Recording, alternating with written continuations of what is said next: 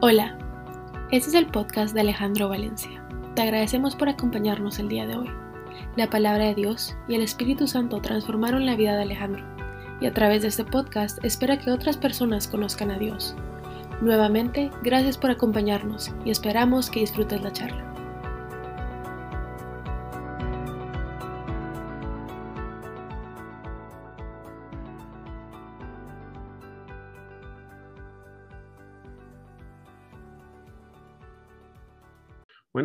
Noches a todos los que hoy nuevamente nos acompañan. Para mí siempre es un gusto ver los nombres y las caras de, todos los que nos acompañan miércoles a miércoles. Y hoy después de una semana de, bastante reflexión y de, pues, la verdad, realizar que llevo muy poquito tiempo caminando de la mano de Dios y aún con muchísimas cosas por conocer y aprender de Él y más por cambiar en mí, dentro de mí. Y que además estoy seguro que se me irá toda la vida en ese proceso. He llegado a experimentar cosas que antes sin conocerlo a él y en la manera que yo vivía hubieran sido imposibles. Nunca lo pude hacer. Son experiencias que, que son tan, tan satisfactorias, generan muchísimas emociones y que algunas dolorosas, muy, muy, muy dolorosas, eh, pero es de ese dolor que uno sabe que algo está cambiando dentro de uno, como cuando uno va a hacer ejercicio y termina la rutina o termina de hacer la vuelta en bicicleta o de correr y sabe que dio su máximo esfuerzo y que mañana va a sentir ese dolorcito, pero que es un dolorcito que trae satisfacción.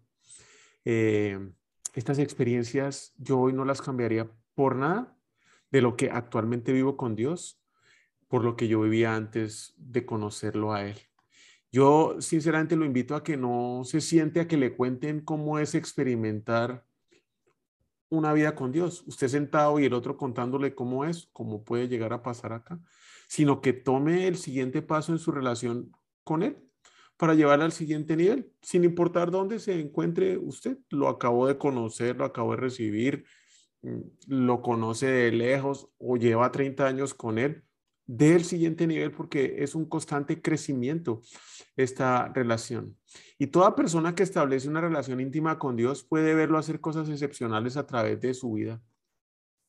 La clave aquí, obviamente, es establecer y mantener esa, esa relación para que la presencia de Dios permanezca en, en su vida o en mi vida. Y es la presencia de Dios únicamente la que hace cosas inusuales a través de, de cada uno, como cuando somos unos siervos dispuestos a servirlo a Él.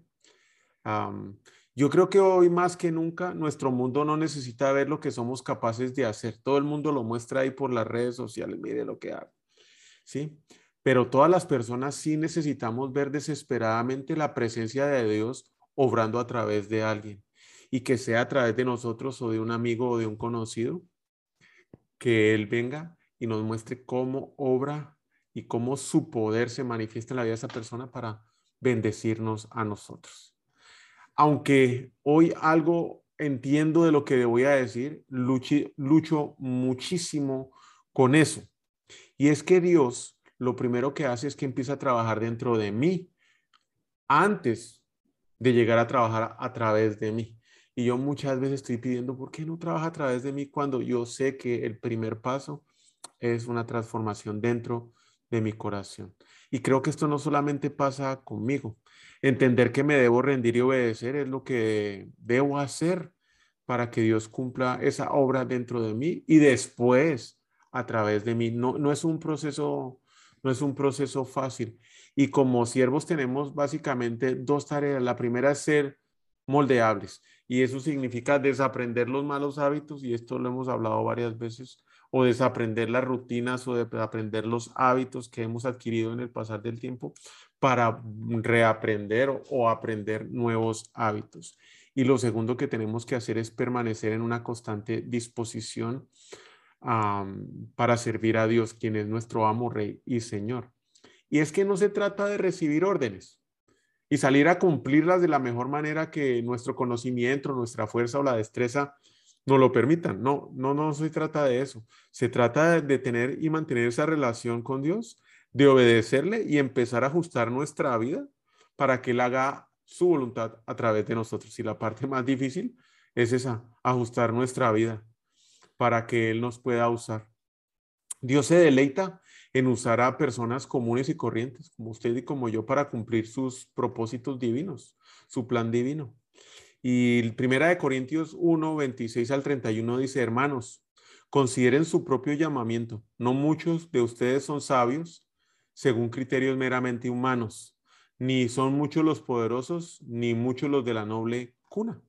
Pero Dios escogió al insensato del mundo para avergonzar a los sabios y escogió al débil del mundo para avergonzar a los poderosos.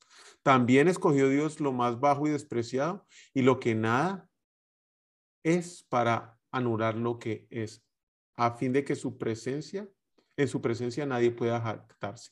Pero gracias a Él ustedes están unidos a Cristo Jesús, a quien Dios ha hecho también nuestra sabiduría, es decir, nuestra justificación, santificación y redención, para que, como está escrito, si ha de gloriarse, que se gloríe en el Señor. La salvación y ese llamamiento, la salvación, perdón, viene por gracia, esa gracia que, Dios nos dio, ese regalo no merecido por medio de la entrega del Señor Jesucristo en la cruz. Y eso viene acompañado de un llamamiento, y ese llamamiento es a que usted y yo participemos en la misión de Dios. Y este llamamiento requiere que tengamos una transformación y que seamos siervos dispuestos a seguirlo, pero especialmente a obedecerlo. Y esa es toda la introducción mm, que, que dimos al principio. Entender claramente que debemos mantener el gobierno de Dios sobre nuestra vida nos permite mantener una posición como hijos de Él, como sus siervos. Dios gobierna nuestra vida, nosotros obedecemos y eh, bajo ese esquema terminamos influenciando con acciones a los demás, con nuestras acciones, pilas. No es con palabras, no es por mucho que hablemos, es con nuestras acciones. Y es que el llamamiento después de que recibimos la salvación, solo lo puede dar a conocer Dios por medio de su palabra. Y esa palabra no es solo sabérsela de memoria, sino también ponerla en práctica, es llevarla a la acción todos los días de la semana, es nuestro diario vivir. Vivir la palabra día a día lo que hace es que nos empieza a edificar en nuestro carácter, dirige nuestras decisiones y corrige nuestro estilo de vida. Porque es en el día a día, no en la iglesia, no los domingos, en el día a día donde la fe se pone a prueba frente a un temor, frente a una duda, frente a un diagnóstico, frente a un accidente o una noticia que cambia el rumbo de nuestra vida completamente. Y es en ese momento, en el día a día, que la fe se pone a prueba. Es nuestro día a día donde la obediencia es probada, cuando la decisión que yo debo tomar debe honrar a Dios y no a mi bolsillo, no mi billetera o mis placeres. Y es en ese día a día cuando la compasión, que es esa generosidad movida por el Espíritu, se tiene que enfrentar con mi codicia, con mi egoísmo, para no dar lo que considero mío a los demás, a aquellos que lo necesitan.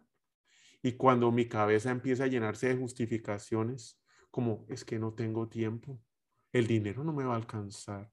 ¿De qué me sirve ayudar a esta persona ¿Y es que acaso eso va a cambiar algo? ¿Le va a cambiar la vida? ¿O se va a terminar el hambre del mundo? Y es en ese día a día cuando estoy obligado a enfrentarme a las decisiones de fe y a mantener mi obediencia siendo compasivo con los demás. Y ese es el tema que quiero hablar hoy. Y hay tres cosas que quiero aclarar. La primera es, Dios está obrando. Dios no está esperando que usted y yo estemos listos para orar. Él siempre está presente en medio de toda la actividad humana. Y no está esperando que nosotros nos estemos moviendo para que Él esté obrando. Dios está obrando activamente para redimirnos, para rescatarnos. Y en ese es el trabajo donde decide darnos la participación a usted y a mí. Por más que queramos, nosotros en nuestras propias fuerzas saber dónde es que tenemos que llegar a, a meter la mano para ayudar, Únicamente Dios es quien nos puede decir qué desea hacer a través de nosotros, qué desea hacer con nuestra vida.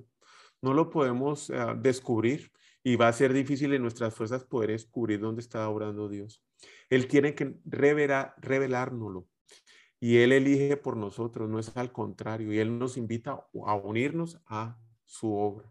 Segunda de Crónicas 9:7, dichosos tus súbditos, dichosos estos servidores tuyos que constantemente están en tu presencia bebiendo de tu sabiduría. Y esta es la única manera de saber dónde está Dios obrando y es cuando permanecemos en su presencia. Dos, segundo tema que quiero también aclarar y es que Dios usa personas. Dios usa de todo. Dios va a usar para hablarnos diferentes maneras, la palabra de Dios, la oración, el Espíritu Santo, las circunstancias y las personas. Y Dios usa a las personas para representarlo a Él en la tierra. Por medio de esas personas y de diferentes personas, nos puede instruir, corregir, reprender, alientar, animar, fortalecer y bendecir.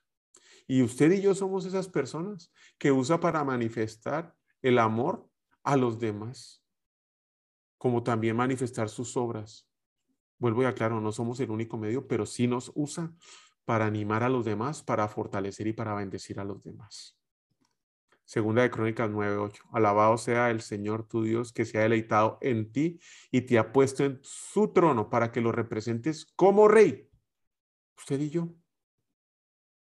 En su amor por Israel, tu Dios te ha hecho rey para que ellos, para que gobiernes con justicia y rectitud, pues Él quiere consolidar a su pueblo para siempre. Eso es lo que Dios viene a hacer. Y eso, para eso es que lo ha escogido a usted y a mí. Y ese es el trabajo que usted y yo tenemos que hacer. Somos reyes, hijos de Dios, y a la vez somos sus servidores súbditos, bebiendo de su constante sabiduría. Y lo tercero es que nosotros somos bendecidos, pero ¿sabe para qué? Para bendecir a otros. Lo que hemos recibido por gracia, por gracia lo damos. Y el arma más poderosa para hacerlo es la compasión. Mateo 10, 8 sanen a los enfermos, resuciten a los muertos, limpien de su enfermedad a los que tienen lepra, expulsen demonios. Lo que ustedes recibieron gratis, délo gratuitamente. Alguien que ama a Dios y dice creer en Él es eficaz y poderoso en el reino de Dios aquí en la tierra. Cuando vive su palabra, no solo se la sabe de memoria, sino en su día a día, dando de lo que tiene. No hay que esperar a ser millonarios de lo que tiene hoy para que Dios sea glorificado en absolutamente todo lo que haga. Es tiempo, es conocimiento, es dinero, es una palabra de aliento, es una sonrisa, es ayudar a cargar la cruz de otro cuando no puede. Y para eso estamos. Muchos podrán decir que son cristianos o que creen en Dios y actuar como, como cristianos, especialmente cuando van los domingos a la iglesia o si le da por ir domingos, miércoles, jueves, viernes en la iglesia.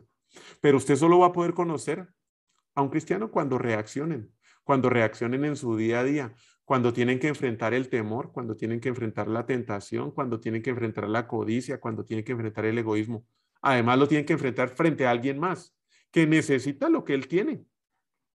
Al reaccionar, vamos a ver si lo hace como lo haría Jesús. Es más, mírese en un espejo. Y vaya y piense qué tuvo que enfrentar de esas emociones hoy y cómo reaccionó. ¿Lo hizo como lo haría Jesús? ¿Vinimos a servir o a ser servidos? Y lo aclara Lucas. Jesús lo, les dijo, los reyes de las naciones oprimen a sus súbditos y le ejercen autoridad sobre ellos que se llaman benefactores. No sean así entre ustedes, al contrario, el mayor debe comportarse como el menor y el que manda como el que sirve. ¿Por qué? ¿Quién es más importante, el que está en la mesa o el que sirve? No es el que está sentado en la mesa. Sin embargo, yo estoy entre ustedes como uno que sirve. Jesucristo vino a servir y a eso nos llamó, no a ser servidos, a servir. Y créame que esta es un área donde tengo bastante experiencia no en servir, en ser servido. Antes solo buscaba ser servido. Así que caí en la tentación de abundancia, así la llamo yo, la llamo de esa forma. Creer que lo que tengo es por mi esfuerzo, mi capacidad, mis habilidades y que además todo me lo merezco. ¿Y sabe qué me pasó? Pues me olvidé de Dios. Nunca vi caras, nunca vi necesidad, solo veía mis intereses. Segunda de Crónicas 12:5. Entonces el profeta Semanías se presentó hasta ante Roboam, hijo de Salomón, y los jefes de Judá, que por miedo a Sisac se habían reunido en Jerusalén y les dijo, así dice el Señor, como ustedes me abandonaron, ahora yo también los abandono para que caigan en manos de Sisac. Abandona, abandonamos a Dios y Él nos deja irnos. Vaya, haga lo que le parezca. Llegué yo a ser tan descarado en decir que era alguien que creía en Dios, que me consideráis que cristiano y estoy seguro que no se me fue revelado en ningún momento en ese otro Alejandro, donde Dios estaba obrando. Y no creo tampoco haber sido usado para bendecir a otros, porque lo único que buscaba era la manera de sacarle lo mucho o poco que tuvieran para mí, sin importarme qué pasaba con ellos. Yo estoy hoy decidido a recordar y aprender de estas experiencias del pasado para no repetirlas. Me aseguro de servir a Dios y no a mí mismo. Y aún hoy todavía caigo en esto. Segunda de Crónicas 12:12. 12. Por haberse humillado Roboam, porque constantemente me pasa a mí, y porque quedaba algo bueno en, en Judá, el Señor apartó su ira y no lo destruyó por completo. La humildad y el arrepentimiento nos llevan de vuelta a Dios. Y podemos caer en esa tentación, pero si nos humillamos y nos arrepentimos y nuevamente nos comprometemos a mantenernos firmes con el propósito de buscar a Dios siempre y por encima de las circunstancias, por encima de mis emociones o de mis deseos, podré ser así usado por Él, bendiciendo a otros con lo que Él me bendice. Proverbios 6, 6, 11, y es aquí donde arranca el mensaje que le quiero compartir hoy. Anda pues, perezoso, Fíjate en la hormiga, fíjate en lo que hace y adquiere sabiduría. No tiene quien le manda, ni siquiera quien la vigile, ni gobierna. Con todo el verano almacena provisiones y durante la cosecha recoge los alimentos. Perezoso, ¿cuánto tiempo vas a seguir acostado? ¿Cuándo te vas a despertar de tu sueño? Un corto sueño, una breve siesta, un pequeño descanso cruzado de brazos y te asaltará la pobreza como un bandido y la escasez como un hombre armado. ¿Usted quiere ser una persona que de verdad marque la diferencia en este mundo, que influencia a otros, que sea usado por Dios en los lugares donde Él está obrando? Si su respuesta es sí, pues hay que aprender de la hormiga, que a pesar de ser una de las criaturas más pequeñas de Dios, se convierte para nosotros en uno de sus mayores maestros para nuestra vida. Pero antes de entrar a ver cómo es que la hormiga nos puede enseñar a influenciar y a cambiar este mundo, revisemos lo que dice Jesús sobre servir y amar a los demás. Marcos 12, 28, 31. Uno de los maestros de la ley se acercó y los oyó discutiendo. A ver lo que, al ver lo que bien que Jesús les estaba contestando, le preguntó, de todos los mandamientos, ¿cuál es el más importante? El más importante es, oye Israel, el Señor nuestro Dios es el único Señor, contestó Jesús. Ama al Señor, tu Dios, con todo tu corazón, con toda tu alma, con toda tu mente y con todas tus fuerzas. El segundo, y aquí es donde quiero que preste mucha atención, ama a tu prójimo como a ti mismo. No hay otro mandamiento más importante que estos. Primera de Corintios 10, 24. Que nadie busque sus propios intereses, sino los de su prójimo. Primera de Tesalonicenses 5, 11. Por eso, anímense y edifíquense unos a otros tal como lo vienen haciendo. Gálatas 6.2. Ayúdense unos a otros a llevar cargas y así cumplirán la ley de Cristo. Gálatas 5.14. En efecto, toda la ley se resume en un solo mandamiento. Ama a tu prójimo como a ti mismo. Y aquí podía seguir con una serie de instrucciones, recordatorios sobre que nos debemos dedicar a, a amar y a servir al prójimo. Características de la hormiga. La primera, y es una actitud de iniciativa. Las hormigas no necesitan que le estén dando latigazos para empezar a trabajar. Las hormigas no necesitan un jefe, no necesitan un comandante que esté gritando y diciéndoles qué deben hacer. No necesitan un plan de trabajo previo, no necesitan reuniones, juntas, sesiones, comités para ver qué van a hacer. Ellas van, se levantan y hacen lo que tienen que hacer, cuándo lo tienen que hacer, dónde lo tienen que hacer, cómo lo tienen que hacer. Esa es la actitud que debemos tener. Dos, una naturaleza de integridad. Las hormigas trabajan fielmente y no necesitan estar dando cuentas, marcando un reloj, mucho menos contándole a otros lo que están haciendo o pararse para que las vean trabajando. No, ellas están decididas a hacer lo correcto, las vean o no. Y es hacer su trabajo de principio a fin. Tres, sed de diligencia. Las hormigas trabajan duro, con fervor, hasta lograr el fin. Lo que tienen que hacer lo hacen y lo hacen con empeño, toda la carrera. Cuatro, fuente de perspectiva. Las hormigas trabajan para el invierno, almacenando provisiones en el verano. Usted y yo no necesitamos un jefe que nos diga qué hacer. La palabra de Dios es clara, lo acabamos de leer. Vaya a amar al prójimo, vaya a alentarlo, vaya a animarlo, vaya a levantarlo, vaya a cargar su cruz. En lo que usted pueda, sírvalo. No espere que lo sirvan. Ame a su prójimo como a usted mismo. Trabajemos todo el día en eso. Con temor o sin temor, con tentación o no, con codicia o no, pero sirviendo a los demás para darle gloria única y exclusivamente de Dios, debe ser nuestro fin, con los ojos puestos en la eternidad. Esa debe ser la perspectiva para pasarla junto a Él como las hormigas. Proverbios 7.1. Hijo mío, pon en práctica mis palabras y atesora mis mandamientos.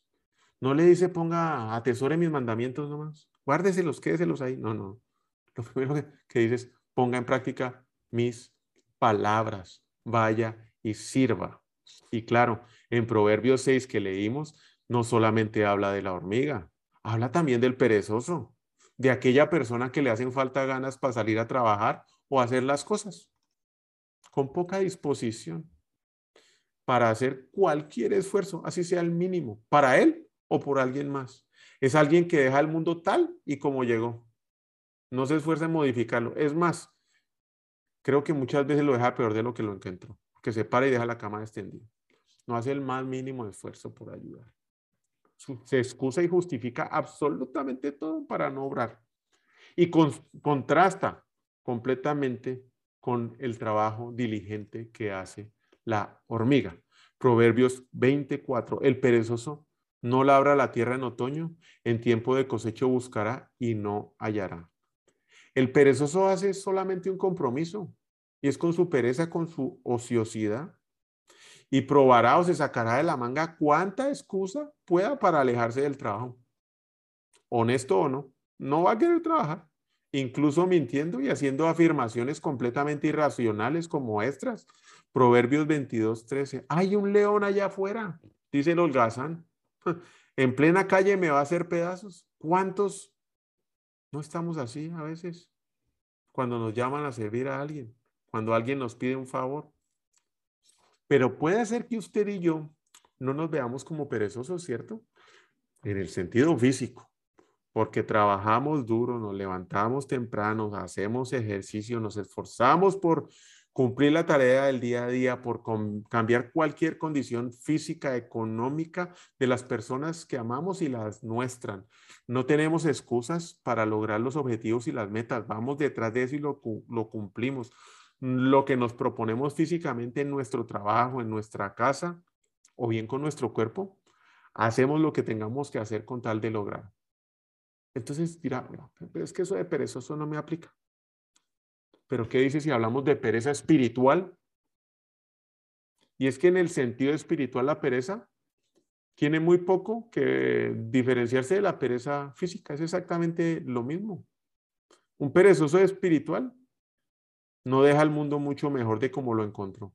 Inclusive va y saquea recursos de los demás.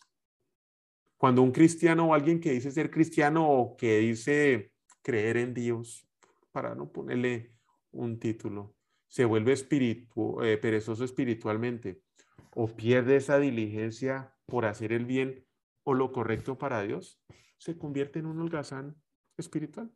Y la verdad es que es un completo inútil para el reino de Dios. ¿Cuántos de nosotros no hemos caído en esa pereza espiritual? Que sabemos que alguien necesita una vuelta de nuestra parte.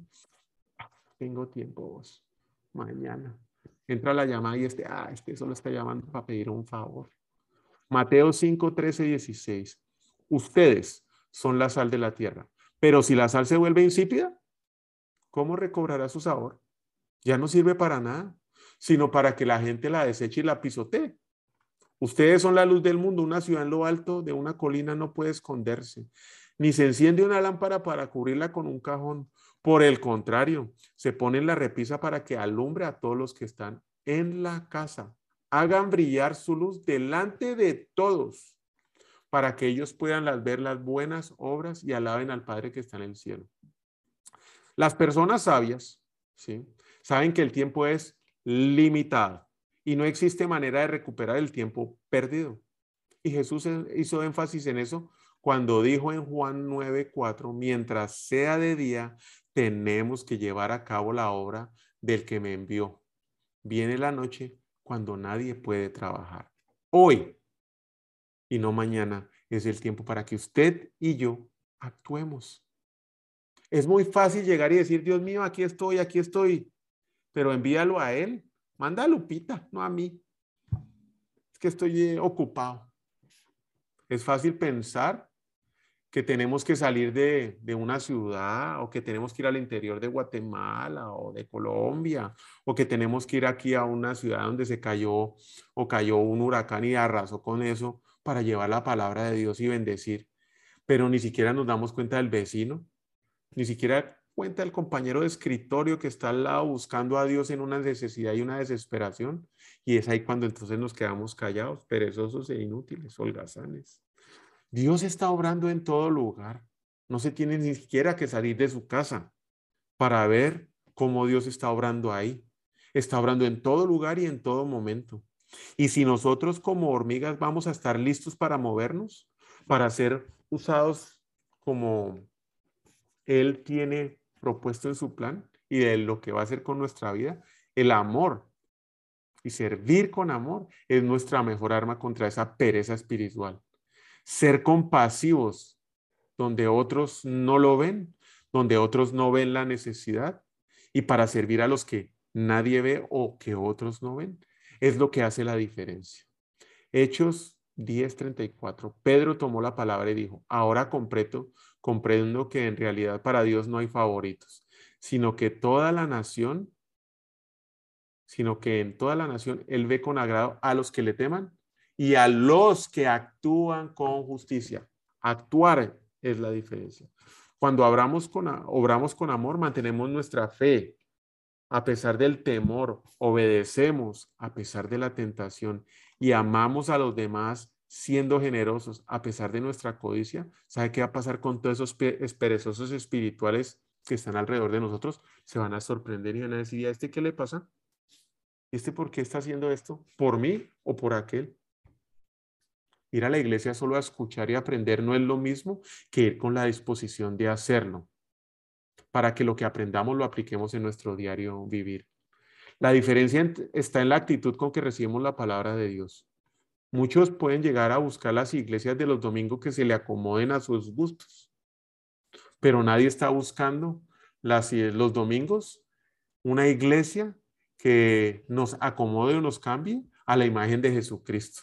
¿Por qué? Porque es un proceso doloroso, pero que es necesario para actuar como Él lo haría. Y Él lo haría sirviendo a los demás en cualquier condición. Quebrantarse por las mismas cosas que quebrantan el corazón de Dios lo llevará a salir a usted de esa pereza espiritual y a empezar a orar como una hormiga. Cualquier bendición o las bendiciones son un medio para llegar a un fin, no son el fin en sí mismo. El fin es bendecir a los demás. Y eso únicamente lo podemos hacer con acciones, no con palabras. Llamar a alguien es una acción. Mandar un mensaje es una acción. Saludar a alguien es una acción. Sonreír a alguien es una acción. Llamar al mesero por su nombre, prestarle atención, es una acción. Cualquiera puede dar sin amar, pero nadie puede amar sin dar. Pregúntese así hoy a usted y aquí para terminar. ¿Soy una hormiga trabajando para dar gloria a Dios o no? Porque si no lo es, ya sabe, perezoso espiritualmente. Debemos ser hormigas siguiendo el ejemplo de Jesús, manteniéndonos diligentes, haciendo el bien, lo correcto y lo necesario, así no nos vean, alentando a los demás a hacer lo mismo. Les recuerdo que la gente hace lo que ve que usted hace, no lo que usted dice. Vamos a orar y le vamos a dar gracias a Dios. Señor Jesús, te damos infinitas gracias por este momento. Gracias, Padre, porque nos recuerda que son nuestras acciones lo que cambian el mundo. Ese pequeño paso que yo doy por acercarme a ti y esa a, abrir mi corazón para que seas tú el que obre y me permita servir a los demás, Señor. Es un honor. Gracias, Padre, por usarnos para llevar como tus representantes el amor a los demás, que nos permites cargar la cruz de otros cuando otros no lo pueden hacer, Señor. Así sentamos dolor y sintamos su dolor. Sabemos, Señor, que la bendición está en dar más que en recibir, Señor. Haznos dadores de amor, Señor. Transforma nuestros corazones a la imagen de Jesús. Permítenos conocerlo para llegar a ser y a hacer lo que Jesús haría en nuestra situación. Te doy gracias, bendigo la vida de cada una de las personas que hoy aquí se reúnen. Ayúdanos a tener esa disposición y ese corazón de hormigas diligentes, Señor, que estemos buscando hacer lo correcto en el momento indicado y que en todo momento podamos tener los ojos abiertos para ver dónde tú estás obrando y unirnos a tu causa. Te damos gracias por la semana que ya termina, Señor, por otro mes más de vida y bendecimos la vida de cada una de las personas que hoy están reunidas y que posteriormente oirán esto en cualquier red. Gracias y les deseo una excelente noche. Todo lo anterior lo pedimos en el nombre del Señor Jesucristo. Amén. Dios los bendiga. Muchísimas gracias. Un fuerte abrazo. Chao, Pedrito. Gusto de verlo, hermano. Un fuerte abrazo. Chao.